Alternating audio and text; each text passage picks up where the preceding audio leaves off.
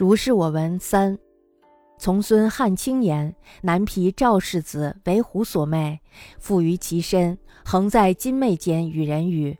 偶悬钟馗小象于壁，也闻室中跳之声，谓趋之去矣。次日与如故，即曾读钟馗否？曰：钟馗甚可怖，幸其躯干仅尺余，其剑仅数寸。彼上床则我下床，彼下床则我上床，终不能击及我耳。然则画像果有灵于？画像之灵，果躯干皆如所画于。设画为径寸之象，一直针锋之剑，如如然而斩邪于？是真不可解矣。钟馗呢，是民间传说中赐福镇宅的圣君。古书上记载呢，钟馗是唐初长安终南山人，相貌呀长得是奇丑无比，但是呢却才华横溢。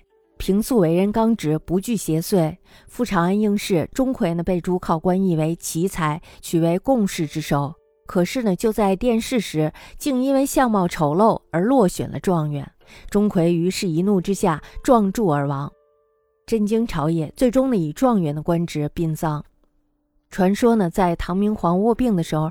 睡梦中呢，见到大鬼捉小鬼吃掉。这个大鬼呢，相貌奇丑无比，头戴破乌纱，身穿蓝袍子，足踏朝靴，自称是誓与陛下除尽天下之妖孽。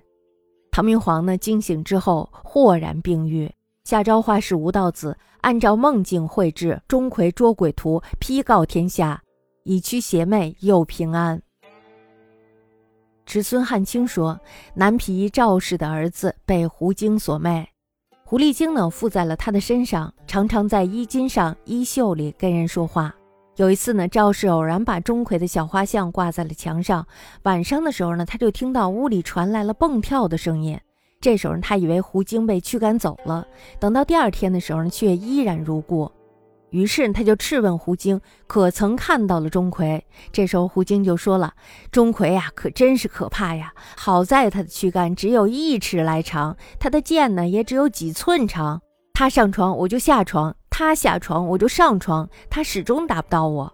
这么说来呀，画像真的有灵验吗？画像中的神灵个子高矮和画像一样长短吗？”如果画只是几寸大小，那么画像里的人就拿着缝衣针大小的剑，像虫子那样蠕动着斩杀妖邪吗？这些事儿真是让人难以理解呀。